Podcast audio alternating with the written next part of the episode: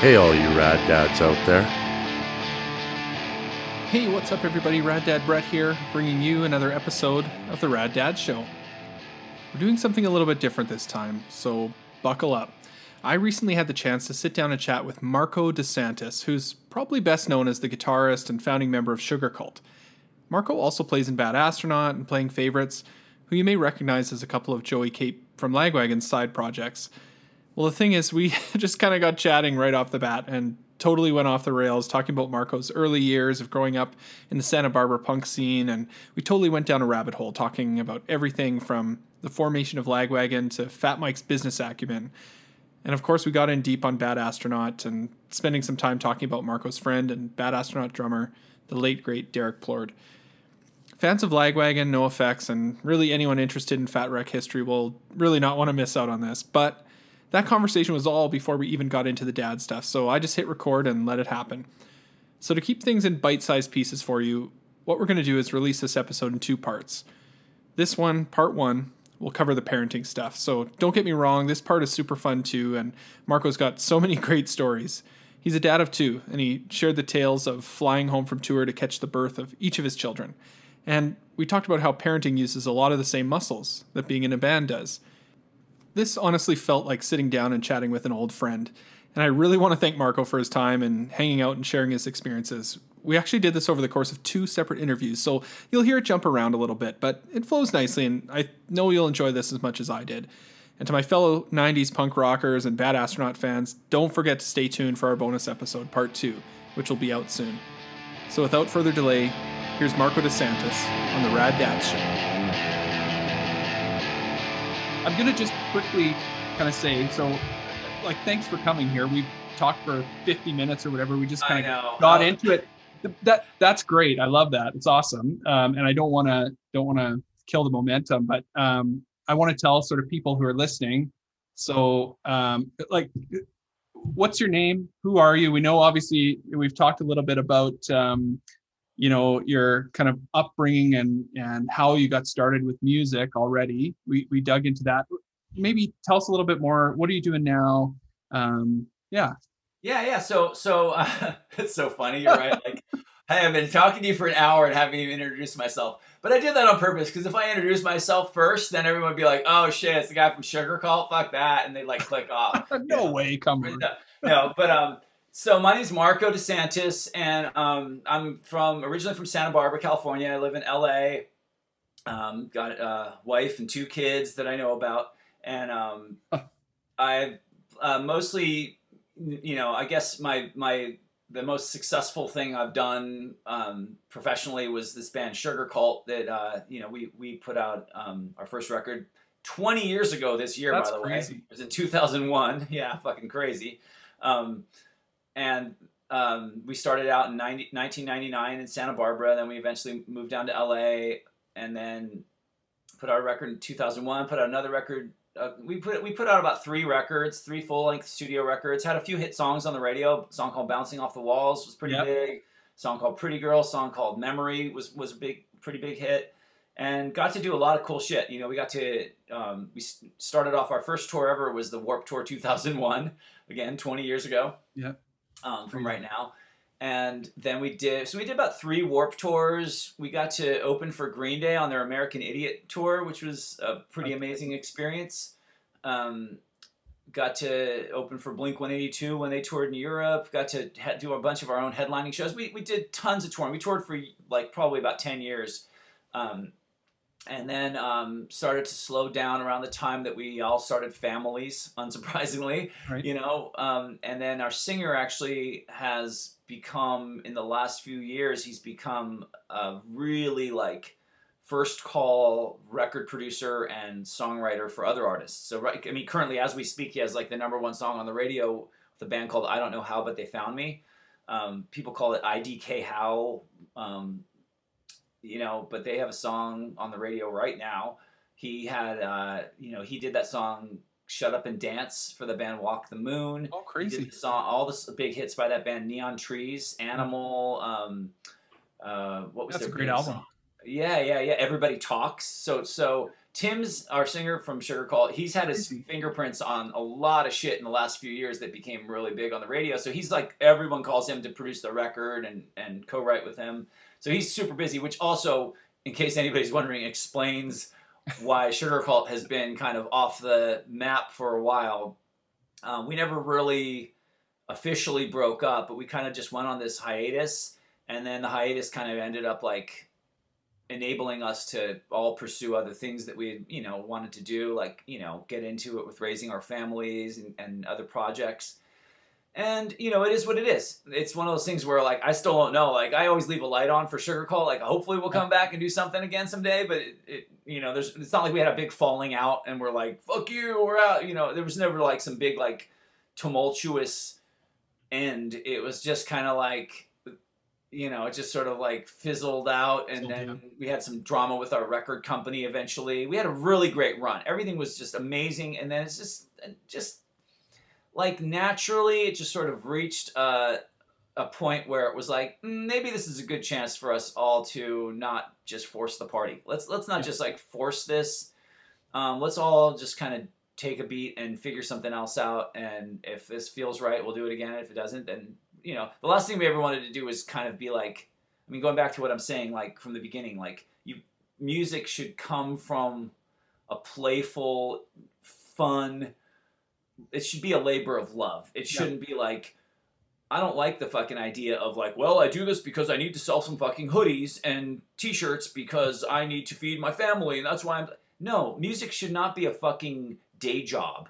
Music should be eh, that you have to protect your muse. It should be a fucking um, you know, it should be a wonderful thing that accidentally, if you're lucky, catches in, turns into a career.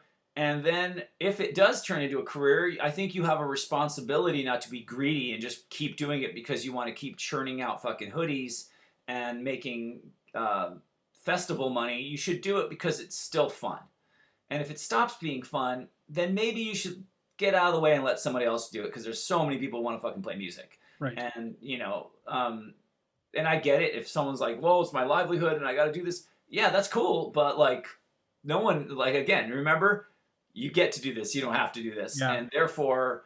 If you get to do it for five minutes, then you got to do it for five minutes longer than most people ever get to do it in their life. So right. be kind of kind of be happy with what you get. Although I'll be the first to admit, if someone knocked on my door right now and said, "Dude, you want to go on tour?" I'd be like, "Hey, bro, gotta go. See you later. Let's finish this podcast later." I mean, I'm always, I just, but not yeah. because I need the money. It's because I just love the life. Yeah. I love traveling. I love meeting people. I love um, playing shows. Um, I love the chaos and the and the constant adventure of it all. You know, um, I mean, who doesn't need? Everyone needs fucking money, but like, sure. I was just as happy when I was broke as a joke, sleeping on my friend's couch with like twenty dollars to my name as I was when I was fucking doing like naked fucking snow angels in the Egyptian cotton sheets in some fucking Four Seasons hotel that some radio station was paying for. You know what I mean? Right. It's all it's as long as it, it means you get to play music, then then fuck yeah, it's fun, right? Anyway, so yeah, so Sugarcult, another band I have is a band called Bad Astronaut, which basically has been around almost as long as Sugarcult. We started yeah. Bad Astronaut shortly after Sugarcult. Me and Joey Cape and um, my old neighborhood friend Derrick, who me and Joey had in common because Joey was in a band with him for years with the Lagwagon, and I was um, had been in a you know my early bands with him. Yeah, yeah exactly. That's what I have kids. Like yeah. think about, I don't know about you, dude, but we have two kids, and when we were first trying to have a kid, it was like a lot harder than I thought. I thought it was like, well, you just do the thing you always do, except for you just don't wear protection or you just fire the goalie or whatever. And like even then, it like for us to have our first kid, it took a long time. I mean, granted, I was also on tour, so that that added a little extra, you know, complexity challenge. You had to like fly her out and like clear out the back lounge of the tour bus, and like you know, it's complicated. It's not as it's not just like you know, wham bam, thank you, ma'am. Wait nine months, now you got a family. It's like it takes time to just. Yeah. There's no guarantees you're even going to have a kid. Right if it's going to take and if then the kid's going to come the you know the pregnancy's going to go full term then the kid's going to be born and then there's not going to be complicated i mean every step of the way it's there's no guarantees you have to just like so you can either like live in a constant state of dread and panic of like holy shit what what if this happens what if that happens? Or you can just kind of go okay well this happened so far so let's like look at that part of it. So i guess there's a there's a certain amount of glass half full. For like you said it's perspective. Is this glass half full or is it half empty? I'll tell you what it is. It's not filled with coffee so fuck you. That's great. I like. and we can i mean this is a parenting podcast Yeah. right? And i think that has a lot to do with like maybe the way i've raised kids too. It's like parenting is a lot like that too where you're like okay this is how it's going to be. This is how we do things in this family. This is how we are. This is Yeah. what we think is cool. This is what we think is lame. This is what we eat. This is what we do. This is where we live. And then there's a certain amount of like okay now i'm just going to take one hand off the wheel. Okay now i'm going to just like kind of like now I'm gonna let you drive, but I'm gonna sit in the in the passenger seat Yeah. and sort of be a your annoying backseat driver. And then eventually, there's a time my kid's about to turn 16, my my oldest, and I'm freaking the fuck out about this shit. There will come a time where you're like, all right, try not to fucking you know. Hopefully, hopefully some of the shit that I taught you is gonna stick. I already know like half you know you're gonna have to reinvent a lot of the shit for yourself and learn you know learn the hard way, but hopefully you don't learn the hard way too much. Yeah. And then there's probably a time where they move out of the house or whatever, where you literally kind of relinquish control and you're like, all right, you're a grown up, you can make your own decisions. Fuck, Yeah. you know. So, Marko, where were you in kind of your career? You just said your oldest is about 16, so that would put you right around lights out, coming out Yeah, around that right. time. Um, well, I'll tell you exactly. Um, while we were on the 2004 Warp Tour, playing in support of our Power Palm Trees and Power Lines Hmm. record, uh, we were playing at Randall's Island in New York, and I was like fanboying out to the drummer of Bruce Springsteen, um, who happened to be there because I think his kid was in one of the bands. Uh, Max Weinberg, he Yeah, was yeah. there, and I was like, you know, hey dude, can I get a picture with you? I was just fucking, you know, being a, uh, you know, rock groupie and freaking out that he was there. And my wife, who happened to have flown out for um, to join us on the tour, she was like, "Hey man, I gotta talk to you about something real quick." And I was just like, "Okay." I'm Talking to the guy from fucking Bruce Springsteen. He's like, because I thought I was about to get chewed out for something. You know, I thought she was gonna like, you know, bitch me out about something. I was like, oh great, I'm in trouble. So I was like, cool man. So tell me about um, Born to Run. Hey, can we get a picture together? I was like trying to like prolong it because I was like, oh god, I know this is gonna be fucking this this you know I'm on this high. I just got off stage and now, now I'm talking to this fucking rock star. And my wife's just like trying to bring me back down to earth, and I just want to like stay up here as long as possible before she just pops the balloon. And then I was like, okay, um, uh, you know, and then I was like, okay, what's going on? You know, she's like, um, so yeah, so we're we're actually pregnant, and I was like, oh fuck, you know, I was like, this is even better than talking Yeah. to the guy from Bruce Springsteen, you know, it was it was amazing because um, we had been trying for a while, and you know, to the point where it was like, oh shit, I don't know, maybe this is not gonna happen, maybe I'm fucking, maybe I'm shooting blanks, I don't know what's going on, like. And then it was like, oh my gosh, we're pregnant. That's crazy. So that was in summer of t- 2004. I heard about it. Okay. Then, um, yeah, so then he was born, um, actually, he was born the same month that Derrick died, which is kind of crazy. Oh, wow. Very like high, high, low, low. Yeah, uh, no kidding. March of 2005. And to add to that, there's actually kind of a crazy story, which I'll, I, I should tell you like in a really, I'll tell you in a quick way because because I have another kid. Then I we had another kid. And my so that's my son, the one that was born in 2005. My daughter was born in 2006. So my son was born right before we were like right at the end of the sort of palm trees and power lines era and while we were making lights out while we were starting to make lights out because that was the whole plan we were like we knew i was pregnant and it was like okay well we've been touring nonstop since 2001 so we're like okay we're leaving 2005 open because marko's going to have a kid. Our drummer had just had a kid. Our drummer kenny had just had his kid like a year earlier. So he was already like the guy on the road like watching his kid do all their firsts through his you know through his computer through Yeah. like skype or whatever back then. And so we were like okay let's take a year not take a year off but let's take a year to just kind of like clear our calendar. We're not going to do any touring. We'll just rehearse. We'll naturally start writing songs again. Because otherwise it's like we already made our first record which is the start static which is the song the Mhm. record you've taken your whole life to write then we made our second record which is the the the you know quintessential sophomore record where half the songs are about missing home and being on the road and fucking you know all that stuff so we we're like what are we going to do for our third record how is this third record going to have its own identity if we don't like allow it the space to naturally sort of happen? Otherwise, it's just going to be another version of Palm Trees and Power Lines if we just keep on touring, you know. And so we we kind of allotted 2005 to just take a break.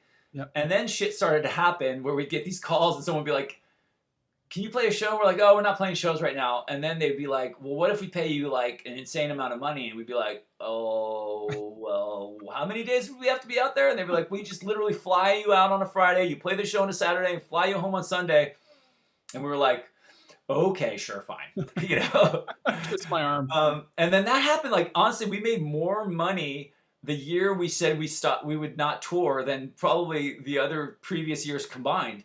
It's one of those things where I think we had devalued ourselves because we just thought like, well, we're you know we almost like had this like desperation. Like we're like, well, we started touring this. These everyone must be mistaken Yeah. because they somehow let us into this party. So let's just stay in here and not try to sneak out be, or not to, not leave to go to the bathroom because if, then they're going to catch us when we try to get back in, right? And then we started when we said absolutely not. Then the the the guarantees and the offers started coming in, and we're like, holy shit! So then we just threw something out. We're like, okay. We told our booking agent, we're like, we'll only do a sh- like if they want us to do a show, we can only do one-off shows this year, and it has to be for this much money. If we have to fly there and it has to be for this much money if, if it's something that's like outside of our where we live you know? Yep. and then they just started coming in. And so suddenly we had this like crazy life where it was like uh, something that resembled a domestic life but also like on the weekends we'd have like one-off shows. And i was like fuck i could get used to this. This is actually kind of rad. Like i mean i miss the you know touring and there's nothing beats touring but like i was like this is pretty cool especially since you know I have a, a newborn baby. Okay so let me backtrack though because this is the more interesting part of the story. We're on tour with green day in america. While we're on tour with green day in america I'm, you know pregnant pregnant pregnant they ask us would you go on tour with us to japan you know and we're like hell fucking yeah we love japan we love green day let's go. And so we kind of said to ourselves we're like that'll be our last tour. That'll be our last tour. We tour with green day in japan. That'll be like our singer grew up with like green day posters plastering his wall. Like it doesn't get any better than that. If we can like we've had this non-stop non-stop touring. Because we never stopped touring even while we were making palm trees and power lines because start static came out in europe and japan two years later. Right. And took off there. So like all through Palm Trees and Power Lines writing and recording, we were like taking breaks and jumping over and playing like festivals in Europe and going to Japan and doing like a week of shows. So we never stopped touring for like literally almost five years. And we are like, we'll finish off by opening for Green Day in Japan for a week, and then we'll come home and we'll take our break and we'll make Yeah. our record. Mark will have his baby. All these things will happen, and it'll be a whole new chapter for Sugarcult. Okay, life is what happens when you're busy making other plans. Yeah. We're in Tokyo, and it's the second night of a two night sh- um, run at this giant fucking sports arena opening for Green Day. You know, and me and our singer are in our hotel room, and we're like, dude, again, what are we doing? We get to do this. We don't have to do this. Why are we sitting in our fucking hotel room checking our email? We're in Tokyo. We just fucking opened for Green Day two, two nights in a row. And so we were like, you're right get your fucking shoes on, let's go. And we like hit the bar. There's this club that you always go to in Japan called the the um, New Lex. It used to be called the Lexington Queen. You just go there and like anyone who's in town is going to be there. It's going to be raging. They always give bands free drinks, and we just go there and it's this raging bar. And I guess like I'm totally name dropping here, but some other some other people we knew were in town because they were backing up um, the girl Avril Lavigne, who's like Oh, a big pop star. And she had played in town, so we were trying to connect. Like, hey, you guys should bring your crew, crew over. We're all gonna be this bar. It's gonna be some big, you know, um, American musicians in Tokyo raging night. So we're at this crazy thing, and we're in this we're in this like you know, eh, fucking you know booth with like bottles on the table, that Yeah. whole kind of crazy shit, and all this is happening is music pumping. There's just like girls everywhere, and then someone like taps me on the shoulder and like hands me this fucking um, note, and it's like it's like someone from the club, and it says like call your wife. I'm like, oh shit, what the fuck? I mean, so out of context because we're just raging at this club, and like, um, and I'm like, whoa, that's like, how'd they even know I was here? Like, how'd they find me? Like, how sad is that? Like, oh, I know where he is. He's probably at the fucking bar, you know. And well, it turns out like I had a cell phone with me like in Japan, but there was like no service because we were in this in this bar. They had called like our A and R Japanese A and R person. Yeah. Um, and like you know, my, my wife probably called my manager, who probably called my Japanese A and R person, who was, was then like, okay, I'm gonna call like a couple of the different places where I think the band might be. Called that place, said our sugarcult there. They were like, yes, okay. Can you give? Can you write this down in English and give it to the guy with a fucking big nose who talks too much? and they found me in the crowd and like gave that to me. Next thing you know, I'm in this like little tiny production office in this dark fucking loud place in, in Tokyo, and I'm trying to make this like long distance call to like you know, Yeah. Um, and I call her and she's like, yeah, um, my water broke, and I and I, I didn't know what that meant because like I'd been on tour. Most guys who are about to have a kid, like they go to birthing classes and you do all Yeah, that yeah, shit. yeah. I think I had read some of the books, you know, but like I didn't understand that my water broke meant I was like, No. oh, awesome, your water broke, cool. Well, I'll be home in like four days, so that's awesome. that everything's work, work, right on schedule because you're supposed to be born in like three weeks. And she's like, no, no, no, no, like I'm like literally on my way to the hospital right now, and I'm like, oh, okay, so you know, okay, that's cool. So I'll just like get home as soon as I can, you know? Yeah. and literally like I was in Tokyo and I, and, and luckily we had this guy with us on that tour who was filming us um, because we were sort of making this weird like just like documentary type of thing mm. Where we just bring this guy out every once in a while the idea of eventually putting on a documentary which we did put out. You can Mhm. I think it's free on my Twitter if you look at my Twitter feed I, I you know it's somewhere up there. But um anyway long story short sorry I'm talking your ears off here. Um, I'm like operating under the completely unrealistic assumption that there's some magical way that I'm going to be able to like literally get on the next plane and get home and get to the hospital before the kid is born. Yeah. And I'm 100% like with my tour manager, I'm like, let's find it. I don't care if I have to like do like 10 layovers and whatever, like let's just get me home. We got to like, figure it out. And and I told like the band, I was like, you got to play the last show without me, just to play it as a three piece, right? Like giving up a show opening for Green Day at an arena and fucking, you know, it was one more show left on the tour. There was a day off and then one more show and then there was a day off and then they would come home. And I was like, I need to get home right now. And did everything, jumped in the thing, and all this is documented. By the way, the guy's like, I got my camera. Sorry. He's like, I got my camera. So he's like, this shit's documented on our DVD, which is kind of cool to have, like for me to sh- For play sure. for my kids now. Yeah, you know? But um, anyway, so I get to the hotel. We make the flight, and, and there's only one way to get home. And I get, you know, the flights aren't until the next morning. And I get on the flight, or, or I'm sorry, I get to the airport, and I call from the airport. I was like, "How's it going?" You know, and she's like, "Uh, well, it's a. Do you want to know what we had?" And I'm like, "Oh shit," you know. So I missed the birth, but I was like, at least I get to know. Yeah. Um, and she's like, "It's a boy," because we hadn't found out the the you know the gender. Okay. gender. And so she's like, "It's a boy, and he looks like you." And I was like, you know, I was like, "That's rad." And um, uh, you know, of course, I was like, "Well, I'll be home soon, and I'll just go straight to the hospital from when I land."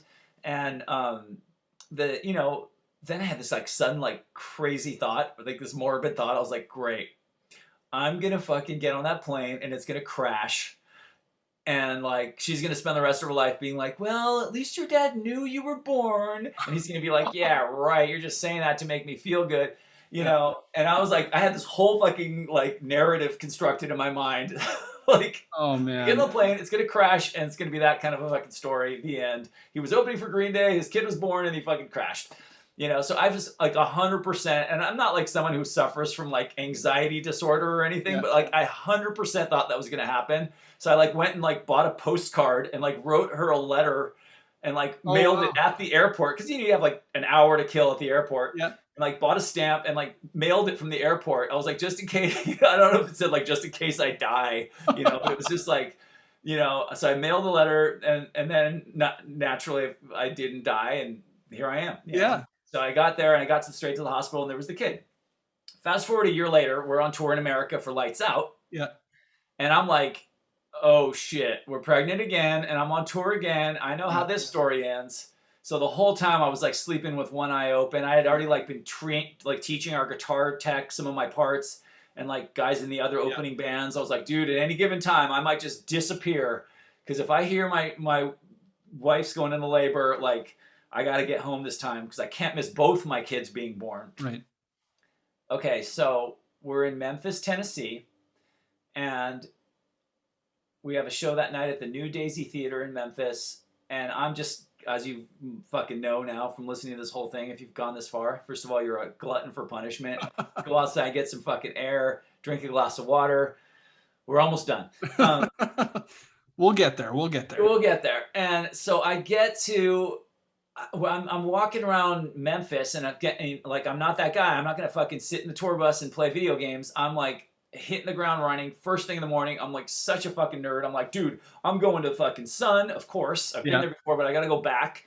I got to go to Stax. You know, you can go to Stax Soul Museum. And then at the Stax Soul Museum, I'm like taking notes on like the fucking addresses of where other cool shit happened, like where Aretha Franklin grew up and where like fucking uh, Al Green's recording studio is, and you know, and I'm like, dude, I got to go to that place. I want to go find like the the little like Yeah. like finding the fucking Dischord house or something. You're like, I got to go find that place because it's such a it's such a vibe when you're in Memphis. You realize like like DC or like LA or like Santa Barbara or like eh, New York when you're checking out CBGBs and all that shit. You realize like this thing that changed the fucking world literally happened in a fucking neighborhood Yeah. and and that neighborhood is like an unassuming just like there's some shitty little liquor store on the corner and some kid just roll, riding his bike down the street and then you take a couple turns and you're at the place where like fucking Elvis Yeah, Presley fucking was played. made, yeah. you know what I mean it's Yeah. insane same thing happened when I was in Europe I went to um I had a guy drive me around Liverpool when we were in Liverpool playing shows and it's the same thing with the Beatles you're like dude, they were fucking. It was like me, Dave, and Derrick. They were literally. They weren't a band because they wanted to be a band. They were a band because they lived in the same neighborhood. Yeah. It just random chance that they happen to fucking live around the corner from each other, and it's like the same thing everywhere you go. So I always like. I tell that to. I say that to emphasize like whoever might be watching this, look around wherever you are and don't sit there going, "Well, it's too bad I don't live in fucking the East Village and it's not 1977 because otherwise I could be the Ramones and Blondie and the Talking Heads." Yeah. Like you are the Ramones and Blondie of the Talking Heads. Just fucking do it in your fu- in your neighborhood. Do it where you are, and Right, then make that the rad thing. Anywhere that's that anything is any scene is ever growing out of Detroit, Michigan. If you go to um, if you go to uh, Motown Records, it's just a little fucking craftsman house. And then they bought the house next to him, and then they bought the house next. Then eventually they bought the whole block. You know, they never actually thought let's build a skyscraper. They just Yeah. built, bought the whole neighborhood and turned it into like a fucking soul factory. You know, Yeah. and same thing in, in Memphis. Anyway, so I'm in Memphis nerding out on that trajectory. And you know, I'd gone see I'd seen Sun and and he, this sounds kind of rock star and prima donna, so I apologize. But I literally was like, it's really hard to hail a taxi. This is before Uber and Lyft. It's Yeah, really yeah. hard to hail a taxi in places like Memphis. It's not like New York where there's just fucking taxis going by every five minutes. So I had this one taxi and I needed to see a lot of shit because it's like I was, you know, sound check was going to be at like three o'clock, and I needed to see a lot of shit in a short amount of time. So I had this taxi, and I was like, "Can you just kind of like come with me for the day and like leave the meter running while I run inside and take a bunch of pictures?" Because I didn't want to have to keep calling another Yeah, taxi. And she was this like elderly black woman. I mean, she had to be in her late sixties, early seventies, and just like super sweet, you know, kind of talking to me in that slow southern drawl and just like you know why would you want to go see that old place that neighborhood you're gonna get killed in that neighborhood and i was just like no just take me there come on it was awesome and so we'd go and i'd run into these places for a short amount of time and then run back out and she'd be there waiting for me so we went to like a couple different places and eventually i was like okay i want to go see this record store called shangri-la records Yep. which is um right by another studio called ardent records and uh, you know i just wanted to like flip through some records and check out some cool shit and um, so I'm in there, and while I'm looking through the records, by the way, I had had an argument with my wife. yeah, you're like watching this, you're like, they argue a lot, huh? um, but like, yeah, It so I had an It's argument with her or, like that morning where she was like, you know, yelling at me about something, and I was like, "Ah, I don't know, and whatever. Okay, you know what? Fine. Just you know, it was one of those arguments that like ended in hanging up. Like she hung Yeah. up on me, and so then I'm flipping through records, and on my like Nokia phone, this is like you know, Yeah. 14 years ago or whatever.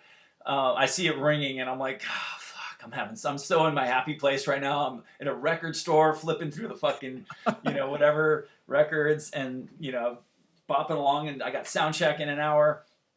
and I'm just like looking at the phone. I'm like, and, and literally, I was like, ah, I should probably fucking pick it up because I mean, you know, God forbid she's got something going on related to the pregnancy. I better, you know. And I was like, okay, what's going on? Like, let me have it. like, Yeah.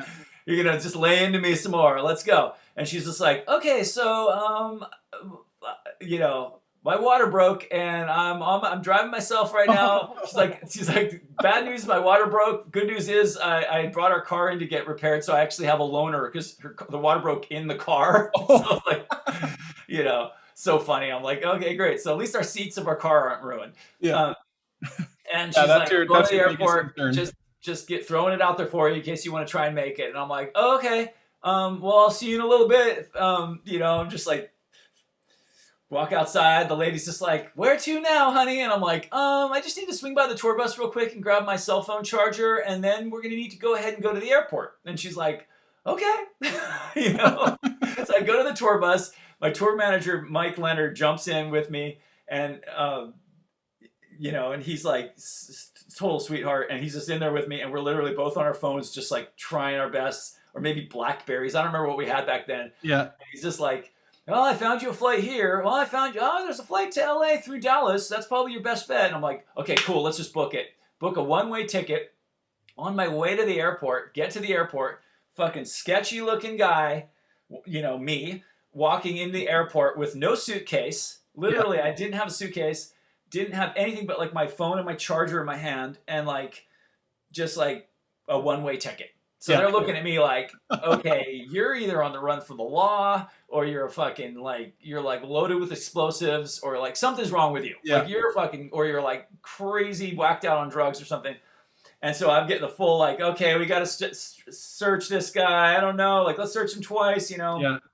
And I get on the plane, go to Dallas, and they're like, okay, great. So there's your flight leaves in an hour, and I'm like, I know, uh, you know, thinking about how my previous birth Yeah. went.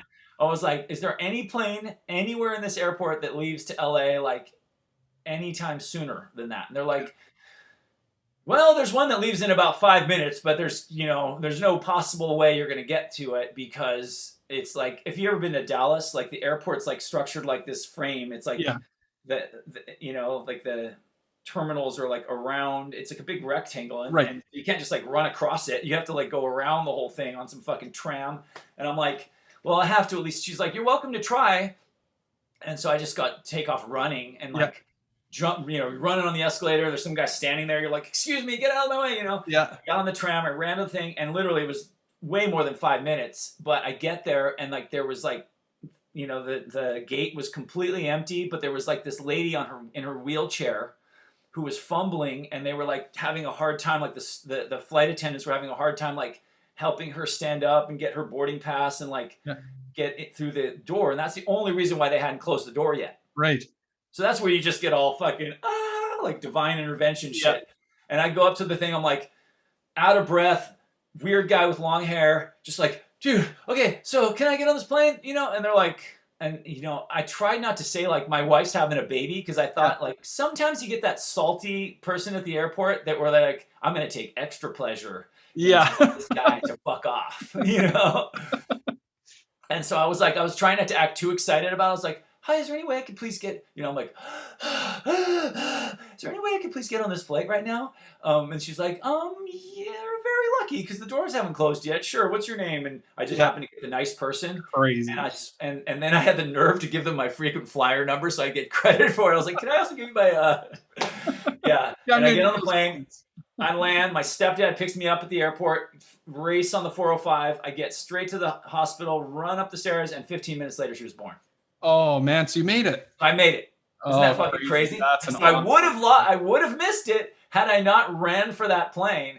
for and sure. then I, you know, I'm like, fuck. I'm like snipping the umbilical cord. I don't even think I've washed my hands since I was in that record store. Like, such a crazy story. that is crazy. Oh man, I'm glad dads. you made it. That's awesome. Yeah, dude. So were you? And I know we're kind of uh, Yeah, yeah. running low on time here, but were you Okay. Like you kind of found out about being a dad in those kind of really unique situations? Were you afraid of of becoming a dad? Not really, because it's something I always saw myself doing. It's something I always wanted. you know, there's like probably like two things I, you know, thought about when I was younger. I was like, I definitely want to be, um, you know, I definitely want to like play music, and I definitely want to have a family, you know. And of course, both of those things seem equally far fetched when you're like, you know, 15 years old, Right. just thinking about like, what do I want to do with my life? Um, and then you just kind of go, how am I going to make those things happen? Well, I don't know. They seem both of them seem probably playing, probably becoming like a professional musician seemed more of a pla- pl- plausible idea at that point in my life. I was like, I don't know how I'm ever going to meet some chick and then like eventually get married and eventually have kids or whatever, you know. And, but you know, the funny thing is, and this sounds kind of like, I guess it sounds kind of like eye roll inducing, but like it's funny because a friend of mine just announced the other day. He's like, "Dude, we're, we're, we're having our first kid," and I'm like, "Oh, that's amazing." And I and I, t- I wrote to him. I said, "Well, you know, maybe I'll just read you exactly what I wrote to him because it was on Instagram and he was stoked on it. I won't tell you who it is because then I just sound like a name dropping idiot. But like, um, let me see if I can if I can read it to you really quick. Otherwise, I'll I'll spare you guys the. the um, That's all good. but basically, I just said to him, I was like, um, oh yeah, here's what I said. I was like, he said he's having a kid, and I was like, I was like, congratulations. I was like, I found that so many of the important skills, mindset, and instincts necessary for good parenting are almost exactly the same as the ones for being a musician. Um, I was like, music people are innately creative, problem solvers, troubleshooters, um, that are comfortably living in the moment, working the crowd, finding the fun in the chaos, compromising and negotiating in a group dynamic, but also knowing when to stand your ground and draw the line, maneuvering the unexpected and adapting to whatever happens. And then I said, us band guys, because he's in a band too, obviously, us band guys also have a lot of experience dealing with sleep deprivation from touring and crybabies from lead singers, you know, I mean, bandmates, you know, and um, vomit, you know, also drunk bandmates, right? Yeah. So you're used to like, oh, someone's projectile vomiting, and we're in a fucking van, and uh, we got we can't afford, we, you know, we're too late, running late for the show, so we can't pull over, so we're just gonna deal with it. Yeah. Welcome to being a parent. you know, Yeah, it's almost no exactly the same thing. so I just said like, enjoy the ride, dude. I have two That's kids, and it never stops being amazing. Having children is so wonderful. It sweetens the deal and purpose of living life and gives you access to unimaginable levels, unimaginable levels of true love. And he was stoked. He was like, "Thank you so much. That makes me good about doing this." And honestly, I, I say that, and and I know it sounds a little silly, but it really is like, and and I have a um, well, you have a whole podcast about this. You're talking to guys from bands, and I imagine you hear a similar thing. It's like, Yeah. who knew that this weird this weird fucking like renegade quest to be in a band and like pull it off somehow and make it happen and then just ride the ride of going on tour and making records and dealing with like interpersonal dynamics within the band, all the drama that happens and everything. Who knew that those things are basically fucking boot camp Yeah. for being a parent? Like I didn't know like I, I would have never might be the best parents. you yeah, know? I would have never kind of thought about it that way, but you're totally right. Like I think one of the hardest things for new parents is like your whole life gets flipped on its head, right? Like all of a sudden it's like, I don't know how to change a diaper, swaddle the baby, or like what if they throw up? What if they're sick? What if, you know, blah, blah, blah. And it's that adaptability. You kind of have to, you know, adapt to the situation. And that's so much of what parenting is. And that's exactly what you're kind of describing. I mean, it was such it's such a trip. It, it really does use a lot of the same muscle groups. You know, I mean, because if you're playing a show in front of a bunch of people and you're fucking break a string, you can't just throw your hands up in the air and be like, ah. You have to find a way. You know, and you know if you you learn to just you know kind of hope for the best, plan for the worst, and just be be prepared. Okay, breaking a string is something that that could possibly happen. So maybe I'll have a backup guitar. You know. Um, if I don't have a backup guitar, I better find another way to like uh, sort of improvise something differently. And uh, no, I don't know what I'm doing. No, I'm not a fucking like classically trained musician who can just instantly fucking you know f- modulate something and figure it. You know, but Yeah. because of that, you still maybe if anything, I mean, this sounds even more fucking cringe-inducing. But like maybe if nothing else, not just musicians, but punk rock people with punk rock past. Yeah. You know, because like some about something about punk is like the spirit of punk is to just like do it in a you know do it regardless of whether you're pr- professionally prepared to do it or not. Right. Just kind of that spirit of like, fuck it. Let's, like I said, we're in our room trying to learn songs by other bands and it sounds like shit. So let's make up our own songs. Kind of making up your own rules. And there's, there's, you know, you know, all these years into it, I look back and I and I look at people who have done that with their, um, they've applied it to their family life. They've applied it to their people. Lots of people I know that are that come from punk rock and have gone on to start incredible, um, you know, other journeys in their life that have nothing to do directly with music. They've started businesses. They've started restaurants. They've started all kinds of things, um, and I think it all comes from the same source, which is kind of like that sort of attitude of like doing it kind of creating your own world your own universe with Right. within the means that you have and i think that's kind of what you're doing when you're starting a family really when you're starting a family you are what you're doing is no different than when people start a band you start out not knowing what the hell you're doing and you take that sort of just leap of faith just going okay well lots of people have done this before so i'm probably going to be okay and then you like I said, you flunk upwards. You learn from, you know, oh, I thought my baby was hungry, but they're still crying, so maybe they need a diaper change. Oh, I thought they needed a diaper change, but they don't have that. Maybe there's something else, and you just kind of you you kind of learn while you you learn as you go, you know. And I mean, what else can you do? Yeah, it's that know? DIY thing, right? Like it's just yeah, I'm not I'm not an expert at this. I don't really know what I'm doing, but I- can figure it out. Yeah, and I mean, like, on how old are your kids?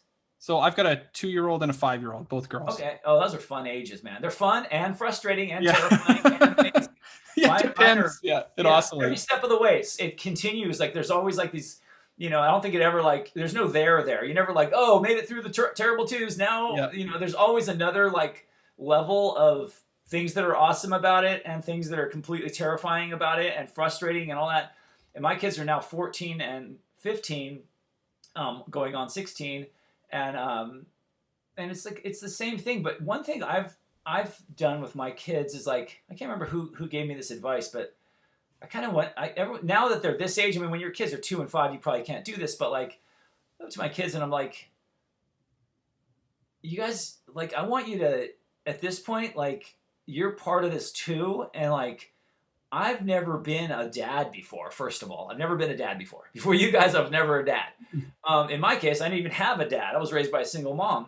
So I'm like, I'm completely going like on instinct here. Yeah, I, you know, I've read a couple books, but like, you know, most of this is is instinct and um, and maybe observation. Like you see what your friends are doing, you see what your friends that have kids a couple years older than your kids are doing. You see what um, you think back to your life and your Mhm. your own upbringing and your friends' upbringings, and go, okay, wh- why was that family like? Why was that? Why did why did that kid turn out like that? Well, let me think about it now that I'm older. What were his parents like? Oh, when I go to his house, his dad was like fucking yelling and throwing shit across the room all the time. Oh, that parent um, w- was like allowed us to like fucking rent porno movies from the fucking video store. You know, that parent let us do whatever the fuck we wanted. This parent had really strict rules and dinner was at this time. And then you sort of put it all together and you go, okay, let me take what was good about that, what was good about that, and what what are the some of the the uh, evidence are how those people turned out. you go, maybe that person, you know, we all know those people in life where you're like, that person was never fucking told no, For sure. or that person was was given way too much fucking heavy shit when they were way too young to carry it, and now they've spent their entire adulthood like feeling fucking, you know, like miserable and Yeah. depressed and bummed out because they just never got to be a kid, you know, and um, and so like you kind of find you learn by like trial and error not unlike when you're learning how to play an instrument or forming a band. You learn by like hey what's that guy playing? Oh what kind of gear is that guy using? Oh i noticed that guy wraps his cable around his guitar strap. And that's probably why he never pulls his guitar Yeah. the thing never falls out in the middle of the show. Oh that person tunes in between songs. Hmm no wonder they always sound better live. Oh that person sucks at drums. That person's good at drums. Why does that person suck? Why is that person good? Oh that person practices. That person you know. And you just learn by obser- observing. And it's the Yeah. same thing with having kids. So what i do with my kids now because they're 14 and 15 is like i go to them i say i've never really been a dad before.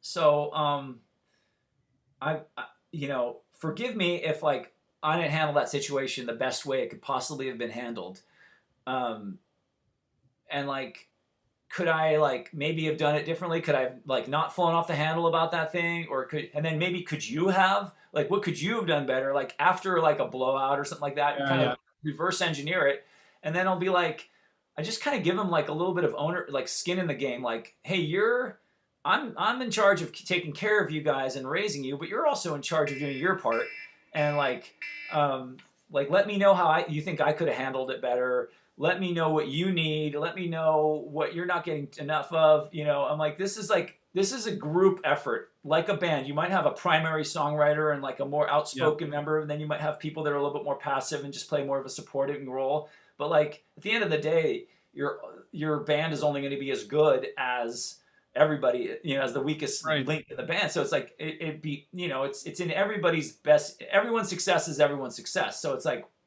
you know a good band like front person is is going to be a good leader too if Right. they, you know? And so you so i sort of try to do that with the kids. I'm like i'm like you know hey i've never really done this before so like thanks for letting me like kind of learn as i go you know? But like how about you? Like you've never been 14 before. What do you think? I've been 15 before. I've been 14 before. Like i can tell you some shit but i will say that that was back in the that was a long time ago. That was like another era. That was like 80s and 90s so like obviously it's i don't want to hold you to the same you know i me and my wife catch ourselves every once in a while going like if i was when i was a kid if i would have done that blah blah blah blah blah. You have to remember that's like the equivalent of when we were kids saying with our parents saying that and you're like i can't even relate like that Right. sounds like you're talking about like you know A back in different fucking, different time and place, right? like Yeah, totally like- different world. yeah you can't hold somebody to this there's there's no like static standard that just stays in place forever like Right. here's normal normal is leave it the leave it to beaver and happy days like no like normal evolves and changes and like yeah so so it's um it that's kind of a i guess that's kind of where where i am now with the kids is like kind of giving them that like um It's kind of collaborative. thing. and i think as a dad the message it says to them is it gives them permission to be human right. like yeah by the way even like you know i'm not gonna like say like i'm the dad and i know fucking everything so you know fuck you and everything you think is valid and everything you feel is invalid Yeah. like it's like hey man i'm just a human trying to figure it out as i go along too. And like hopefully uh, uh, you know gosh i hope i never fucking figure it all out because that won't be very fun you know because then you're just gonna like rinse and repeat you know brush your teeth and wake up and go to sleep for the rest of your life and it's not that fun. I, I want to like be a lifelong learner and always be like challenging your um, preconceptions about stuff and, and expanding your horizons and to me there's no difference between being a musician and making records and being a human it's like it's all a process of like Yeah. learning and evolving and, and making mistakes and failing to achieve what you're going for but actually maybe accidentally stumbling on something even better than what you originally were going for right Yeah. And to get back to what we talked about at the very beginning, it's about kind of that pulling back, you know, and having a look at the bigger picture of everything, right? And um, you don't always have control over everything, but it's you need to kind of be insightful about what you're doing. and it's fucked up because by the time you figure that shit out you're already like you know so deep into the ride that you're like god Yeah. damn it i wish i could go back and like Yeah. you know tell my fucking 20 year old self this shit because i would have had such a smoother ride but again that's all part of the process right you, you know so that's that's uh, the bittersweet um, the bittersweet thing about life right Right. by the time you Exactly. figure it out, and then and then I feel really bad for old people. Like I've been on a, a kick lately where I've been. I, by the way, one of the things I do now is I, I teach um, uh, college. So I Right. teach um, some music business cl- classes. I teach, um, you know, uh, they're all basically the same fucking pizza with different toppings, but it's basically music business for um, either music business for songwriters or I teach some songwriting classes. I teach like entrepreneurship. Teach a lot of these things and something I felt completely fell into again. Just went like same thing, punk rock style, where you're like, I don't really know how to do it, but someone asked me to do it, so I'll just jump in and figure it out as I go. And um, you know, hopefully, I you know, same thing I tell the students. I'm like, I'm dealing with college age students. I'm like, you guys, I'm not here to fucking tell you how you should do shit. I'm just telling you like basically some of the basic basic guiding principles, some of the guidelines, um, and then I can give I can talk all day and give you anecdotes and analogies and you know examples of you know, but it's it's like it's not for you to imitate that. It's for you to if anything, it's for you to light your light your fuse from that and Right. be like rad okay now that gives you permission to get to go out and like do your thing you know because uh, it would be lame if you like went back in time and tried to imitate what we did in a fucking you know in santa barbara you know it's like that's pointless that's already that ship has already sailed like Right. the idea is like look about look at what you're doing today and what what context you're in right now what tools and resources you have right now and do something in the spirit of that but with today in mind or t- today Right. and tomorrow in mind rather than just like you know so Yeah, that's but that's one of the things I do now mostly, and I enjoy it. It's it's fun because I'm able to like live a life where I'm. I miss being on the road, but I do appreciate that I've been able to like be a real. Uh, this is maybe different than a lot of the people you might have had on this podcast that that um, are sad that they can't be around their kids growing up.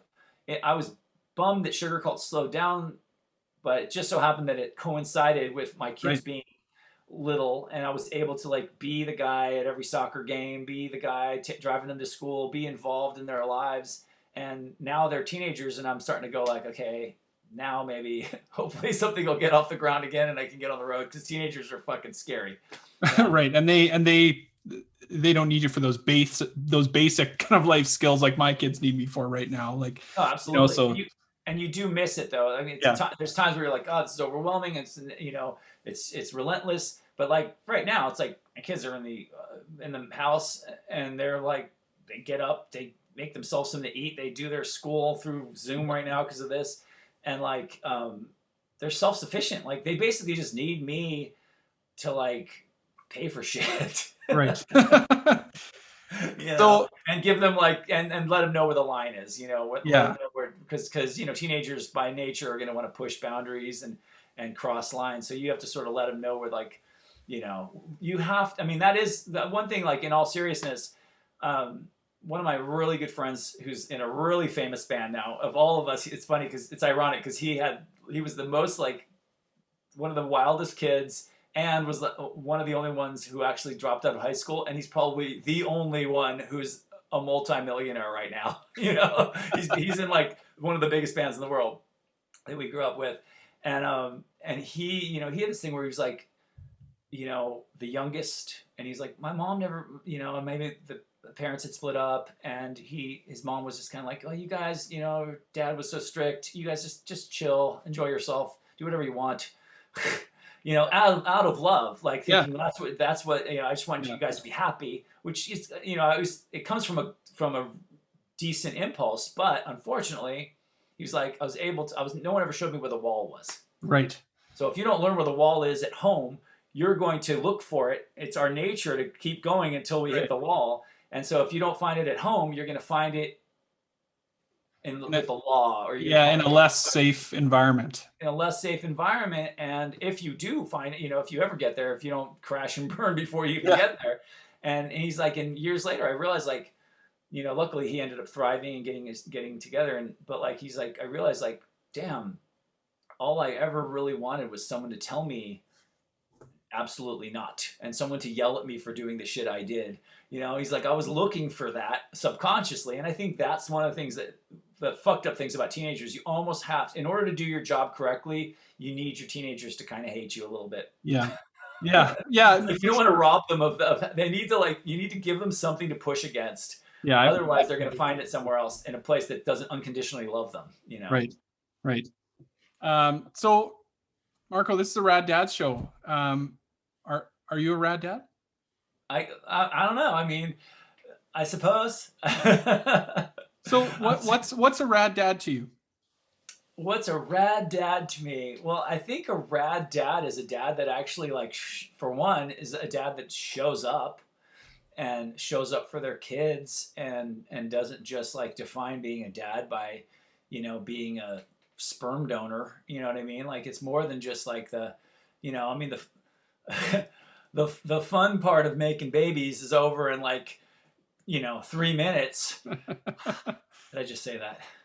You did. Um, it's public now. But yeah, but um, but yeah, it's like the you know the the the real work starts when you're when you actually have the kid and then you're like okay well my job it's my responsibility to keep this thing alive luckily like a lot of that stuff just kicks in is just instinct because we're you know as much as we forget um, we are animals Yep. and most of that stuff is instinct you know? It's like when your kid is freaking out you're not like hold on for a second let me go get my what to expect when you're expecting book and the expected father and like find the right chapter in it. You're just like oh, keep my kid alive and you just figure it out. You most of this Yeah. stuff is just you know it's it's instinct. It's already in us. I mean you and me and anyone listening to this thing or watching this thing we are all descendants we're the proud the few the descendants of I like that.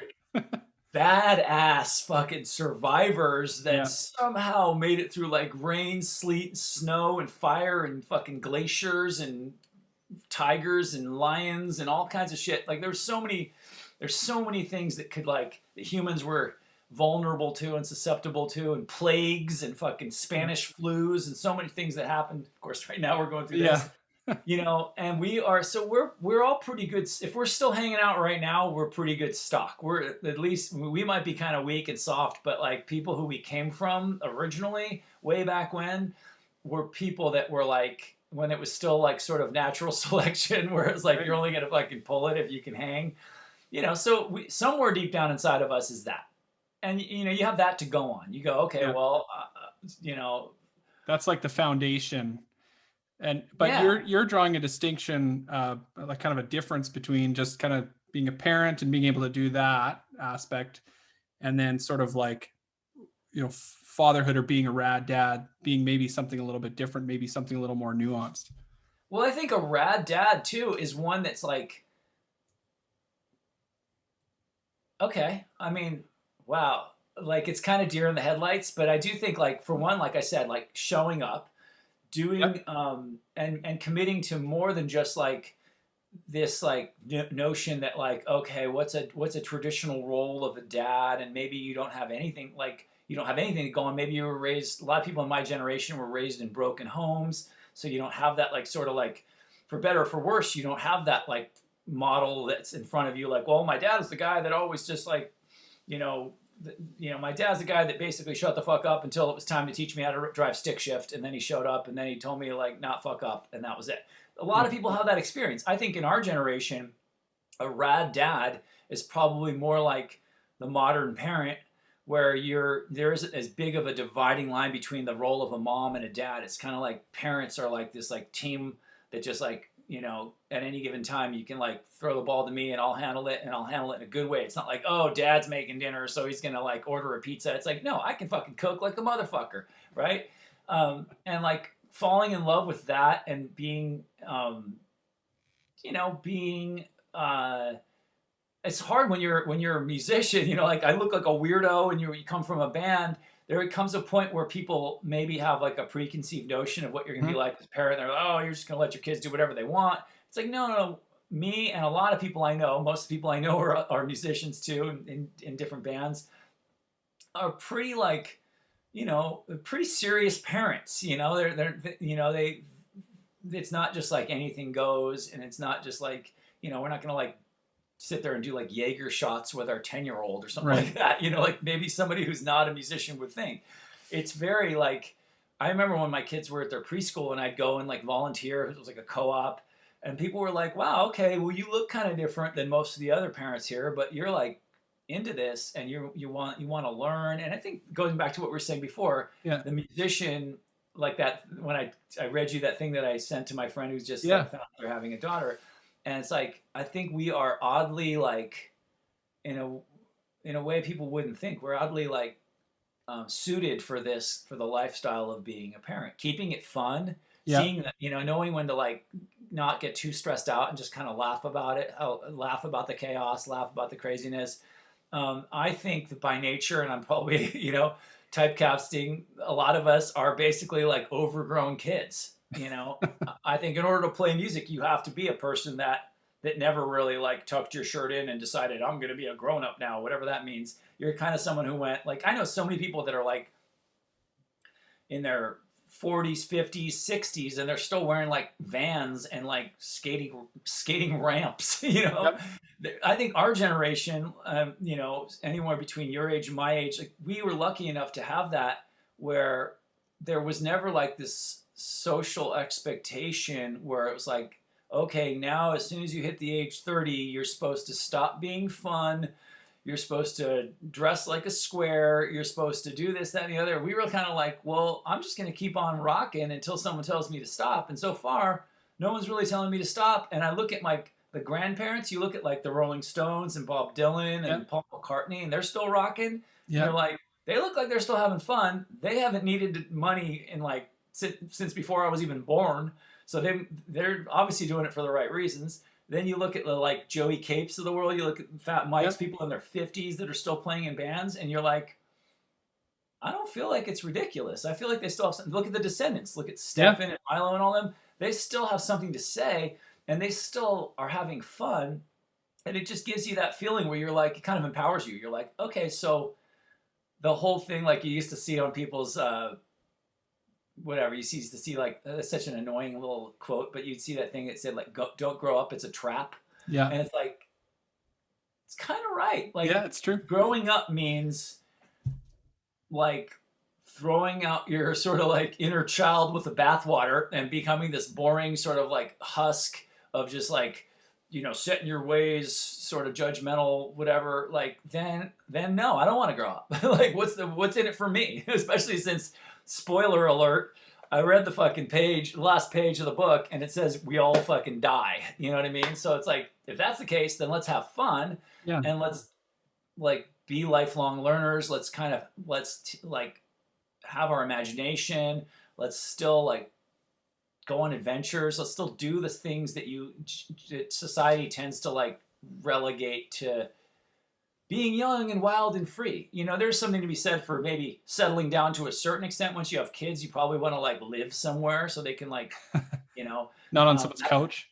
Yeah, you probably want to have some kind of a um, steady form of, of of income so that you're not just kind of like constantly just going for like, hey, who knows, like, you know. So, but like other than that, it's like dude, I think kids relate to parents that come from rock and roll, whatever you want to call it, that come from creative arts, because those parents are haven't had that part of them by either by being willing volunteers or by being victims of circumstances. They haven't had that part of them of them sanded off yet. Yeah. So you kind of like kids. So that's what a rad dad is. You're yeah. basically a kid, but you're an older kid because you can go like, oh, check it out. Don't do that because I've I've done, tried that before and it sucks. Like I did it with my kids when I was teaching them not to touch the knives. You put the knives on this shelf, then you put it on this shelf, then you put it on this shelf. You're like, what the fuck am I gonna do? Put these things in the attic? At some point, it's like, come over here for a second. Check this thing out.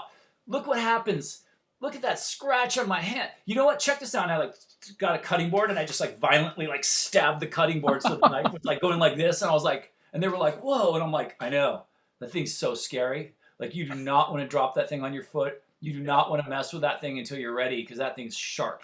Like now I can put it right where you can reach it without having to put a guard on it. And you know, like I, I put it in their hand. I said, hold this thing in your hand right now. And they were like, I'm like, scary. Yeah, sharp. Yeah. That thing's gnarly you know, but you kind of need to learn how to deal with it because you're going to have to like make food and, you know, cut things and whatever, you know. Yeah.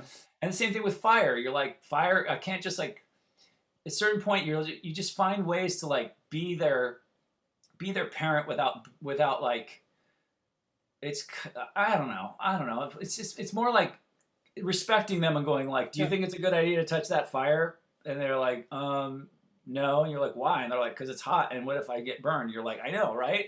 Because that sucks. Because I got burned this one time. And approaching it more like that rather than just like, get the fuck away from that fire before I spank your ass. You know what I mean? Yeah. Where then Do you're just making it go, yeah. oh, dude, he's not here. Now we can touch the fire. Yeah. And we won't have consequences. It's like, no, you don't touch the fire because you're going to get in trouble. You don't touch the fire because you don't want to get burned. You right. know? Right. So I think that's part of being a rad dad is maybe being a little bit more having a little bit more of a modern um, approach rather than the old school like don't do that or i'm going to beat your ass with my belt or something yeah. like so you you kind of brought up two things. So one is sort of um, it like engaging with your kid being present. I think that's the word to use being present and engaging with them and kind of having that you know relationship where it, it kind of flows both ways.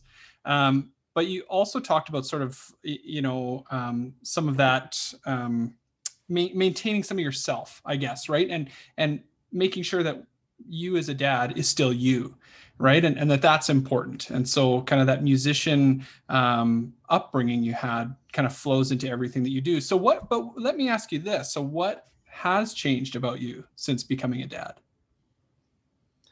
Um that's a really good question. You know like first of all what you just said is so important like i think it's really important to model life for your kids, not just like tell yeah. them what to do, but actually show them like, hey, check it out. I'm someone who has like something like that I love to do, and I found a way to do it. And I'm, kids love that. And, and you know, like our friend, you know, our friend Chris, he's who's in the Foo Fighters, or our friend Joey, Uncle Uncle Joey, who's in yeah. Black Bag. You know, you see all these friends we have, um, and I'm like, well, let me tell you what they were like as kids you know they they were you know this way and that way and that but they always like practiced their instrument. They always did the thing. They didn't do it as a as a school assignment. They didn't do it because their parents made them. And if anything they had to fight to do it. And um, so I, you sort of use that as experience like where you're like you can do something you want to do. If there's something you want to do with your life you can do it. And hopefully i'm like a living example of it. And uh, people in our community are examples of it where like it's not easy, but it's also not impossible, and that makes it. It sort of takes the cape off the superhero, right? And it makes it feel like, wow, okay. So whereas when I was growing up, I mean, my mom had been in the arts, so I had the idea that it's possible to be a kid and have a dream, and then actually turn that into a career. Uh, my mom was in the world of, of dance, okay. and like like modern dance. She wasn't like a stripper, you know. she was like a choreographer and everything. But like Thanks for clarifying. Yeah, I thought I just better clarify. Like so, Marcus, um, and like um, so I had the idea, you know, which is a, a gift for me. It's probably one of the reasons why I ended up doing this shit because I knew that it was like you have that sort of proof of concept where you're like, oh, it's possible. It's not just something that happens to other people, right. you know. Um, and then um, luckily I had a lot of friends in my home in my community that you know, like I said, Toad the Wet Sprocket, RKL, Lagwagon, they, they kind of went and found it, and that makes it seem all the more possible. And then they come home and you meet them at the bar at Thanksgiving, and they're like, "Dude, fucking, this is what's up. This is where we went in Germany, and this is where we were in Atlanta, and this is what we did after the show, and this is what that venue's like." And you start to like this thing that seems like a fantasy starts to actually take shape and become like an actual attainable thing. Mm-hmm. Hopefully that's the message we send our kids. Um, it's important, you know, to tend to your to tend to who you are as an individual, to tend to who you are in your relationship. Because your kids are learning, like, okay, is that what people are supposed to do? So when you have a big fight, you don't just go, okay, mom's an asshole. You say, you know, me and mom had a disagreement and and here's the thing, she sees she thinks sees it this way, I see it this way, and it's like we're probably both neither of us are probably right, but we're trying to figure it out. And sometimes in order to figure it out, you have to you have to kind of like wrestle with it and like you give them that thing where like you're kind of going like instead of leading them to believe that like if you have a fight, it must mean you should like not be together. It's yeah. like showing them that like hey, that's part of that's part for the course. Yeah. And how you handle it, and then maybe how you follow up on it later on. Let them see you talk to the, each other, even if they can't understand it yet. Let them see you go up to your your significant other and be like, you know, I've, I, I'll be the first to admit I probably could have been cooler. I was just, I'm super, you know, like whatever, stressed out or whatever. And then, and sort of show them that because I think kids are learning. They, yep. there's somebody told me a long time ago, they said this quote, they're like, kids, something like, I'm probably misquoting it, but like, it's like something like kids learn, kids don't learn what you tell them, they learn what you show them. Right. And I know that's kind of like parenting 101 at this point, but it is so profound. No, it is for sure. Yeah. And you remind yourself of that too, because I forget it and then I remember it, and then I forget it, and then I remember it. That's part of what keeps it alive and keeps it fun. Yeah. But I think that's a good baseline. Like, am I am I modeling the behavior? You know, if I'm telling them they spend too much time on their phone, how much time am I spending on my phone? Mm-hmm. If I'm telling them they need to go to bed on a reasonable hour, why am I staying up till fucking three in the morning every day? You know, like so, and, and of course you always have the out of well, I'm the adult, so I can make my own decisions, and you're, you know, but at the same time, there is a certain like I remember being a kid. I remember being 15, and I was pretty like, probably because I listened to a lot of punk bands. You know, you read the lyrics and you get pretty like, you know, socially aware, socially conscious and aware. And I'd read like Maximum Rock and Roll, and Mhm. you know, and and all kinds of little columns, and it made me really like. I was the kid in high school that would like raise my hand in history or, or English and just and like spar with the teacher, you know, with respect, but also with like, I don't know, man. That's the way they want you to think it is, but the way I think it is, you know, it's just that they probably should have punched me. But like at the same time, I was like, I'm not gonna just sit here and let the fucking same old story go along and and just be passive. If I'm here and I and I know better or I know different, then I'm gonna speak up. And if they're welcome to like, you know, and lots of times they would be like, they'd completely fucking shut me down, and I'd be like, oh shit, you're right, sorry, never mind. Yeah. You know, but lots of times they'd be like, actually, what you're saying is right. And I like how he said that because this is true that blah, blah, blah. And it would actually turn it into a discussion. Um, I welcome my kids to like push. It's not like don't talk back is the vibe. It's like, tell me I'm wrong. I don't know everything. You know, It's tell like me why kind of critical thinking kind of thing. yeah, like critical thinking, dude. That to me, I mean, to go to another like long, you know, uh, long overquoted thing. They say, be the change you want to see. It's like what I want to see is a world where people are actually fucking think about shit and are critical critical thinkers and not just like sheep that just do whatever the fuck they're told. It's the last thing I'm going to do when I have the opportunity to raise people is te- try to is encourage them to just like do it just because I said so. It's like be a critical thinker and argue with me, you know, but but actually bring up some, but back it up, you know, back it up with Yeah. some like, why do you think that? Why do you say that? Based on what? Based on okay, cool. And it's like, you know, I always preface it with like, why do you think this? Why do you think that's a bad idea? And then I follow it up with, and also just because I said. And I'm your Right. dad. So you live in Af- you live in Yeah, Afghanistan, so you know you got to follow my rules. But I also am glad that you can. So it's because this isn't that life. It's like you have critical thinking, you have the ability to reason, but you also, unfortunately, for better or for worse, you live in a society and someone's the boss, Yeah. someone's the teacher, and someone's the fucking lead singer or whatever it is, and you got to learn to balance that out. Balance, Like, yeah.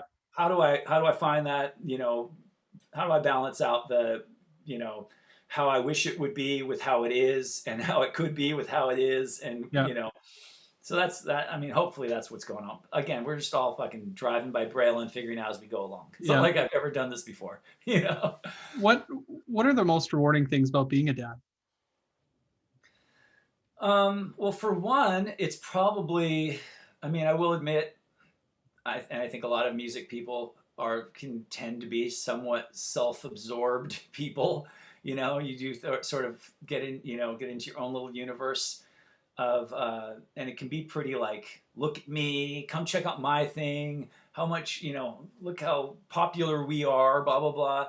And I think that um, having kids is the is becomes the like sort of the funeral for your selfishness a little bit where you like you finally fucking love something more than you love yourself Yeah. you know you finally care about something else before more than you care about yourself so for us uh you know for us music types that sort of um, can be a little self-centered um, for better or for worse i mean it takes a certain amount of that in order to take in order to even like be For the sure. kind of person that gravitates if all you want to do is play music then you're probably in an orchestra pit somewhere Right. or you're probably composing music for film and television anyone who's in a band that tells you otherwise is, is probably lying to you the reason you're in a band is because you fucking are a show off you Right. know what i mean? Because you like making music and you want to demonstrate it to people. You want to share it with people. You want to you know get up there and play it for somebody. So there's a, even if you're insecure or you're you know humble or whatever you still there's a, still a certain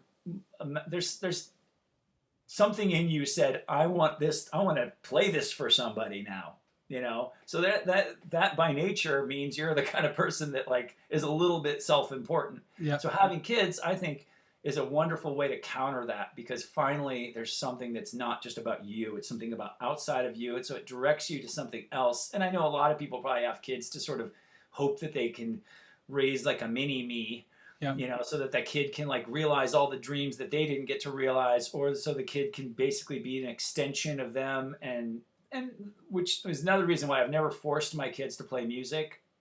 Sometimes I wish I would have, but I'm, I'm I never I always want my kids to find their own path. And like if they want to do music, then I'll encourage them. And like my daughter was like interested in, and I was like, okay, here. And I set up some instruments in her room. I was like, let me know if you want me to teach you how to play any of them. But you know, or you can go on YouTube because I know no one wants their parents to show them shit. But like, and then you know, if she's into it, she's not. But I'm not gonna like make her feel like ashamed of herself if she doesn't become a musician. It's like no way. Like, just do something, you know. Yeah. Um, but like, I guess that's so that's a really cool thing about having kids is it shifts your focus about what's really uh, outside of yourself and onto and projected onto somebody else and the, what was the original question again because i'm such a fucking Well, you kind of answered two questions. So I had asked you a little bit earlier about what has fatherhood changed about you, and I think that's sort of what you're talking about now. Right. Um, but also, like, what's rewarding about being a dad? Yeah so i think all those things i think i think the opportunity to you know to raise a person and to have kind of front row seats to to watch human nature to sort of take its course it's fucking amazing. Like it never gets old. You're watching somebody when they're learning how to how every step of the way. Like you're watching somebody laugh for the first time. You're watching somebody sit up straight for the first time. You're watching somebody crawl walk um, all those little like those little small victories um, and just to watch that happen and then get to the point where like they get to the age where you can start to connect and remember how you were when you were that age and then it's like oh watching a kid playing with legos and you're like oh my god legos right and they taking them to like a theme park that you've been to and you're like oh my god watching them go on like you know it's a small world for the first Yeah. time and be excited you know knowing all the while that like you're like oh at some point you're going to consider this a really boring ride in a few years. And then in a few years this is basically going to be your free hotel room when you come here with some other you know someone you're on a date with. And uh, you know then eventually one day you'll take your kids on this ride. It's like the ride evolves through your life. Like you know, when you're a little kid you're probably like hanging on really tight like Yeah. holy shit i'm on a fucking boat and there's all these weird things. I don't know what's going to happen. And then when you're like a big kid you're like this is the boringest ride ever. Let's go on space mountain instead and then when you're like 16 you're like all right hotel room you know? The metaphor for life itself. right? Isn't it? You know? Um but anyway so like you know that's that's to me that's the biggest reward is is get, getting to not only be a have a front it's like having it's like more than having a front row seat. It's like somewhere between having front row seats to, to watching human evolution happen or human you know human uh, human beings uh, growth and the and it's also kind of like you've jumped onto the stage and someone's like thrown a guitar on you and you like got to jam along with them and you're Yeah. like I get to participate and not only get to watch this which is worth the price of admission alone. I get to actually participate in like the outcome of this. I get to have some hand in it and like kind of direct it. It's like getting on being in the front row and being like play get the time. And then suddenly the descendents are like Like- okay let's play get the time. You know what i mean? Yeah. Like yeah. You know i'm like i'm you know i'm part of this. It's it's such a cool feeling. Yeah. and um I love the connection back to music. That's great. uh, it's I'm a one track mind man. It all comes back to music. Hey, it's all right. Um, Uh, that's pretty rewarding dude. I can't imagine. It's i mean it's it's rewarding and it's terrifying. You know it's also terrifying because you're like at any given time you're like oh my god i'm probably totally doing this wrong what's gonna happen you know like what are you, so it's it's always like that's always a balance of that So you touched on earlier a little bit um, that your dad wasn't in the picture. You're raised by your mom. yeah Um, it- and you know, as we're talking today, like you're quite um, insightful and introspective about your parenting style. So, uh, how does that kind of factor in? Like, where where do you think? We, we talked a little bit about your experience in the music scene and how that has Right. affected your parenting. What about sort of like growing up or things you took uh, from your mom or you know Well, other father figures maybe in in your life? Yeah, I think so. I mean, you know, it's. I think it ends up being. Um, it ends up kind of being a process of elimination with so many things. You know, with whether you're talking about music, you're talking about parenting, where you where you you go, okay, what what about the um, what about the my parents or the bands I liked that I what what are the things they did that made me stoked? Mhm. and what are the things they didn't do that I wish they would have done You know, because let's face it, we've all had those records where we buy this, the next record by a band and they made a move that you're like, oh, why did they do that? No, they should have done this. Like, you know, and then you go, okay, like I said, be the change you want to see. And you go, okay, well, now that it's my turn to make a record or my turn to have my own band, this is how we're going to be. I want to, I want to form my own favorite band. And then you go, I want to be the parent I needed. Yep. Parent I wanted. That's what I want. That's all you can do in life you can be the change you want to see. There's bands I like. There was things I liked about this band, things about this band. I liked about this band is that they were rock stars. I liked about this band is that they were down to earth. I liked about this band that they were really creative. I liked about this band that they were really like poppy. And then you go, okay, now I get to form my own band. So why don't we just take a little bit of each of those things and do something that voila ends up feeling like something new, right? Mm-hmm it's got like the best of all the different worlds that you're surrounded with and then you you eliminate the parts you don't like. What i don't like about that band was that they never had style. What i don't like about that band was that they were way too fucking um, too poppy the point where it was like ridiculous. This band was so fucking interesting that you could never like just chill out and relax and, and go to their show and not feel like you were like working on a fucking you know calculus problem. this band it was like so cool, but they were like so fucking uptight that you never you felt like guilty to take a sip of your beer when you're at their show. You know. Um, so it's like you find that thing and you're like, that's the same thing with my parents. It's like my mom, what did she do right? Okay, my dad, what did he do wrong? Okay, why did he do it wrong? Well, maybe he had kids too young. Well, maybe he, um, you know, so so you you ask yourself those questions, and for me, it made me go, okay, I'm gonna wait until I'm I'm gonna wait till I'm ready to have kids, and I don't think you're ever really ready, but you're ready to be ready. And ready to me meant I've already got enough of my things that I've wanted to accomplish in my I don't want to say professional life because it sounds so cheesy, but like at least in my music life, I've got enough of those things that I've done where I feel like having kids in case having kids means I have to stop those things altogether or at least reduce them, I'm not going to be bitter. I'm not going to be like, right. look, kids are the reason I don't get to fucking be a rock star anymore. I'm going to go, okay, this is awesome. The kids are going to be an embellishment to what I've already done. So I want to make sure I focus on my career first.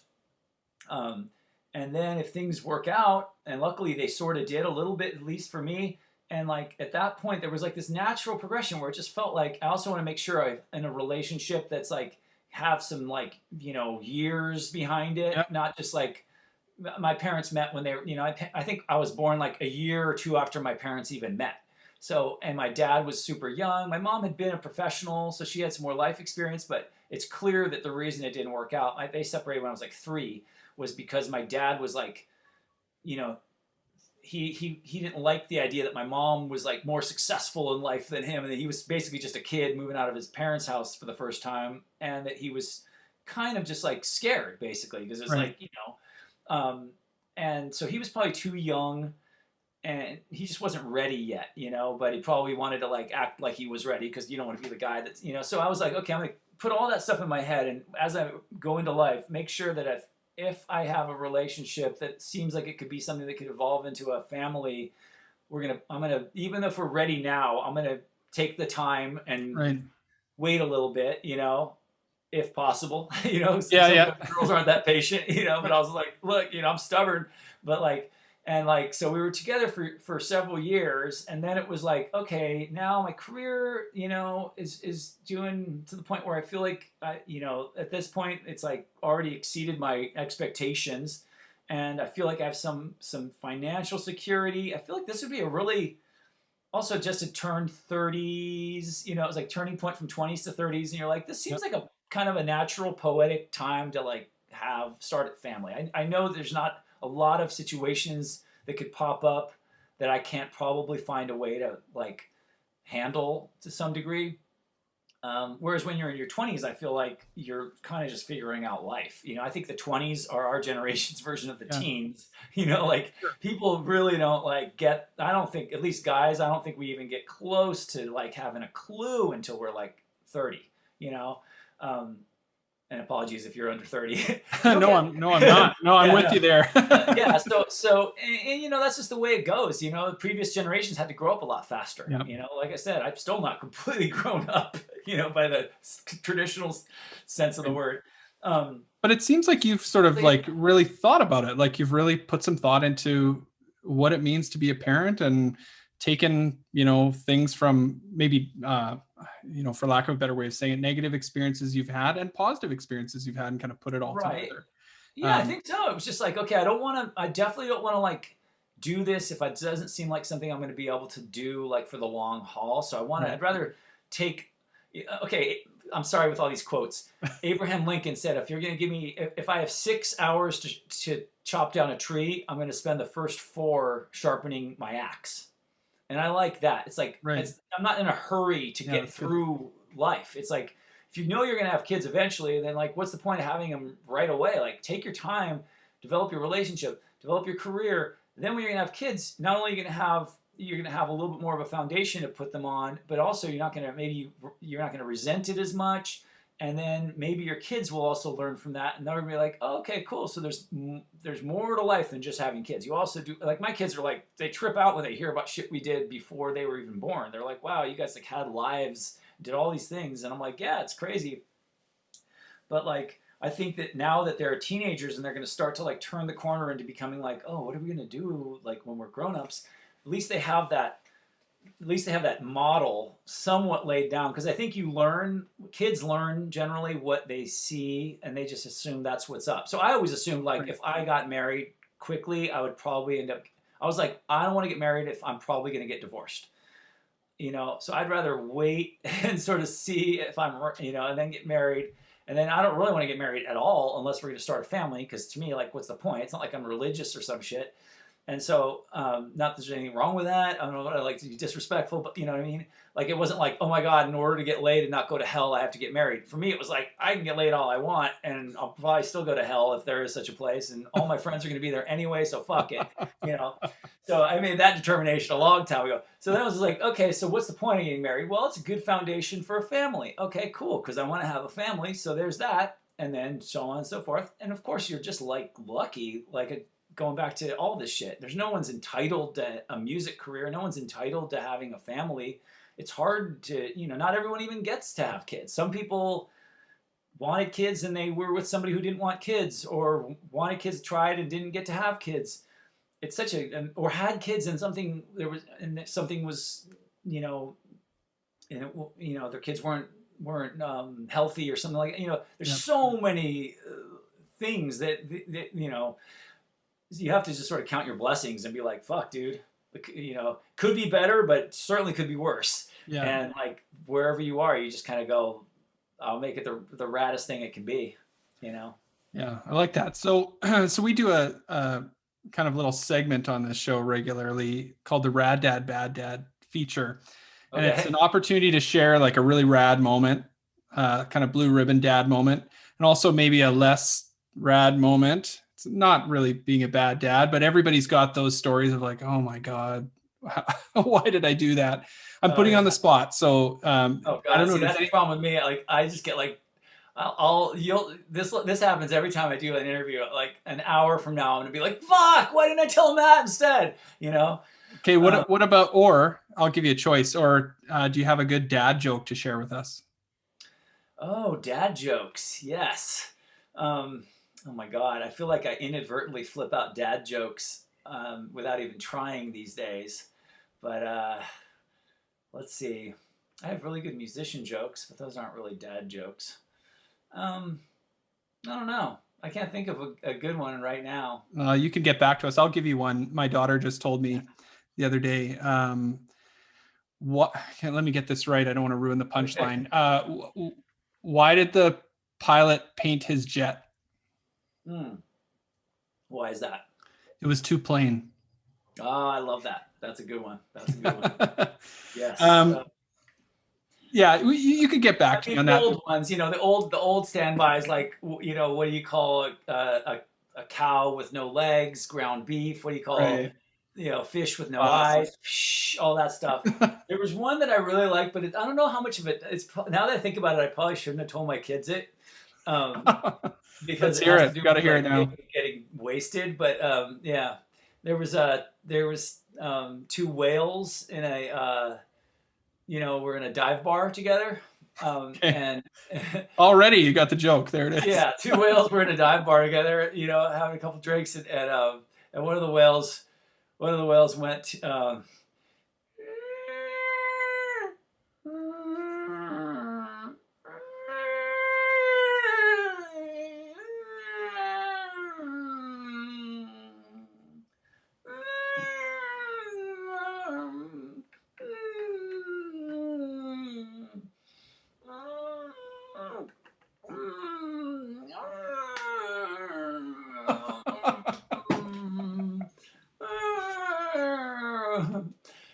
and the other whale said, "Damn, Phil, you're wasted, man." That's pretty good. yeah. I like that. That's good. That's good. um, what's what's next for you, Marko? What's on what's going on with you these days? Any any kind of upcoming projects or things you want to tell us about? Um, I mean, it's an interesting it's an interesting chapter of time. It's Yeah. 20 years. This year is the 20 year anniversary of Sugarcult's first record, and we haven't really been active in quite a while now. And so our first record has has kind of taken on this mythology of you know over time it's, it becomes this thing and like we don't even, we think our third record was our best record of course that's the one that no one knows about um, I'm in that but- I'm in that camp. I love Lights Out. Love oh it. you do oh Yeah. awesome thanks Yeah, dude Totally my Um, favorite. but you know it's like but the first record you know of course it's like where you're like oh that's where you're going to learn from all your mistakes and that's where you're going to go oh i knew we should have recorded you're the one at a faster tempo because we recorded it like that and then we went out and played live. We never played it that slow again. You know you learn and then your second record you're more emboldened and then third record you're like all right fuck it. At this point okay we you know we're not apologizing for being here anymore. Here we are. Let's do this thing. And then of course the record company disappeared okay so the first record, Lights Out, it does become this thing where, like Baby Pictures or anything, it becomes this like, oh well, you know, for better or for worse, that was a time you can never get back, and it represents something you could never replicate. You can never, you know, you can never go back to being a baby again. You can never go back to your first record again. And so this is the year where it's like 20 year anniversary. Holy shit! I remember a 10 year anniversary of it, and it seemed like yesterday. 20 year anniversary, and this is it's significant because you realize like this is the last anniversary for our first record we're going to get to have a significant one while we're all still like relatively young you know? And our fans are still relatively young where our fans maybe are in their 30s right now and they remember that record from when they were like my kids age so when they're my kids now are 14 15 yeah so it's like by the time our 30 year anniversary comes along for that record our fans are ostensibly going to be like people who own homes and have teenage children and all that kind of shit and they're going to be they'll- might still like it. I still like shit that i liked 30 years ago 20 years ago whatever but like it's a different thing. It's like each anniversary is significant. So i'm trying to think like this year it's about us like there's a lot of like looking back. There's a lot of like you know email threads and text t- you know group chats going back Yeah. and forth between me and the band guys and and people that were involved and just trying to think of like what's an appropriate way that you know of course everyone's still engaged in their own current lives so it's like what's a realistic but also Right. appropriate way to celebrate that and like it's not just our celebration it's also for anyone who ever like you know when you put a band out there to the world you sh- you kind of you know a lot of fans kind of take ownership of it they call it For their sure. music and it is their music more than it's you you made the music but who cares? You put it out there and then people like make it the soundtrack to their lives. So it's like out of what can we do and what can we like make available for fans um, to like um, celebrate that and also to sort of like show people that maybe were too young at the time like a chance to kind of get a point of entry for the record where it's like hey i didn't catch it the first time or the second time around but the third time around i'm here on the 20 year anniversary i wasn't there Yep. for the release or the 10 year anniversary but here i am and, and i think that's kind of a cool thing to do i think so that's something on on the horizon for this this year Okay. and then the other thing is probably um, I know Bad Astronaut has. Uh, I'm not. I don't even think I'm allowed to talk about this. I don't know how. I mean, I'm sure they don't fucking care. Um, Hmm. okay. So there's that, and then I don't know. I don't know. We'll see if we if we can make it through this um, pandemic. Uh, sure, I sh- I'm dying to play shows. I don't know how that's going to happen or what that's going to look like. Yeah. Um, so as far as music goes, that's what's up. Um, you know, other things like I'm, you know, I've told you I've been doing these um, this college professor thing, and um, it's been I've been doing it for a while now to the point where I do really feel like it's the same er, same itch where you're like you're a band playing shows and then you the next feeling is now let's record this now let's take it on the road you know so I'm sort of there with my own like um, with Thinking my, about how to grow that. how to grow that. So I'm thinking like, do I do I write a book? Do I start a? Do i hit the road and do like a lecture circuit? Like, what's next? You know, not that there's anything wrong with just doing it the way I've been doing it, but it's just that that spirit of like wanting to challenge yourself and like not get comfortable like by at all. You know, um, by all um, at all costs. Like you don't want Right. to like settle down and get too cozy.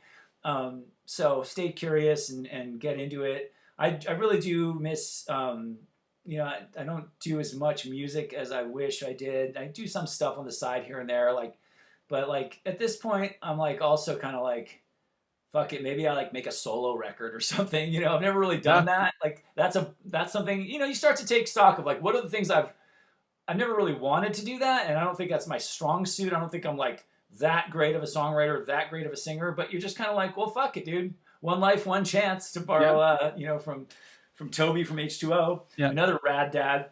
Yeah. and you just go dude why not? You know it's like I've, you know what do they say? It's, it's better to ask for uh forgiveness than ask for permission Right. you know Yeah, go for it, man. Go for yeah. it. So who knows? I mean, just something. You just got to keep on doing it. And for some reason, I still, uh, for some reason, music still makes me stoked. So, Where where's the best place for people to kind of follow you online? um, I mean, I've kind of cooled off on, um, on a lot of social media for, in a, in a failed attempt to to prevent myself from spending too much time on it. I still fucking get on Instagram all Yep. the time. So Instagram's probably the best. And I'm probably gonna end up like posting more shit now because why not? You know, fuck it. It's kind of fun and people people appreciate it.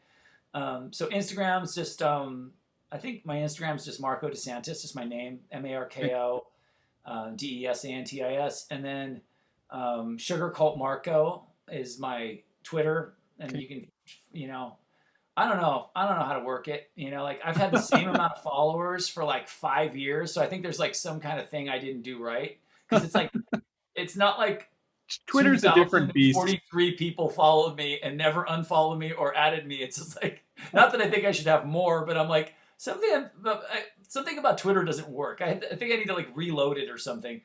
Um, and then I Turn it off and yeah, plug yeah, it back in I again. need to do that. Maybe I need to figure that out. But mostly Instagram's probably the best. So you can like, you know, DM Yeah. me on Instagram or just like comment on a picture and I'll usually get back to you. Cool. Um, I mean, I, I love communicating with fans. I talk to the Sugarcult fans on, on Facebook, on our Facebook page a lot. Sweet. Um, there's really no bad astronaut, like official thing for bad astronaut other than like Joey Cape's stuff. Um, but you know, Well, we'll keep our ear to the ground for that, obviously, this year. Yeah. And anybody who's out there, honestly, it's like, hit me up. You know, if you want to reach out to me, I'm, you can, you know, people are surprised. Like they'll send me a message on Instagram and then I'll be like, yeah, cool. What's your address? I'll send you a fucking bad astronaut sticker or something. And Yeah. they're like, really? What the fuck? And I'm like, dude, I'm not that busy. You know what I mean? Like this shit's fun for me, you know? So like, don't be afraid to say hi, you know, whatever it is, you know? That's awesome. Well, well, Marko, thank you so much for coming on the show, uh, giving me so much of your time today. I really appreciate it. It was really fun. Shared some super fun stories. It's good getting to know you and hearing about you know your perspectives as a dad. Um, any last words for dads out there? Advice or, or maybe dads to be? Dads to be well, definitely. Um, definitely worth looking into if you're out there and you're like some dude who's like, man, I don't know. First of all, they're really fun to make. Okay. Step Okay. one. um, and uh, and as it turns out, they're super fun. To it's just a super fun adventure to go on. You know, it's super fun to raise kids. It's not it's not uh it's not that much of a pain in the ass, and um, the fun, you know, far outweighs the the hassle, and the reward far outweighs the risk. You know, it's it's definitely like I mean, honestly. I mean, we could talk because your your podcast is about dads. You're a dad if you're listening to this thing, if you want to be, you know, if you are a dad, you know what I'm saying. I don't even need to say this to you. But if you're someone who's like, man, I don't know about having kids in this world, don't worry about any of that fucking shit, okay? Don't be the guy who uses, oh, well, the world's so fucked up, so I don't want to have a kid because they're going to have to navigate. The, the world's always been fucked up, okay? The sky has been falling as long as there's been people. Okay. Yeah. Um, same thing goes for music. It's this. There's many. There's been ten more reasons why you shouldn't pursue music as why you should at any given time. A hundred years ago, the fucking music industry was over because radio started. Okay. Yeah. Now it's over because of fucking streaming. Next, ten years from now, it'll be over for a new reason, and it was over for a fucking different reason thirty years ago. And then there was like in the 80s when everyone had a fucking Reagan punk band because we all thought we were going to die in a fucking nuclear war, you know? Yeah. So trust me, you only get fucking this much time. So get rad, have kids.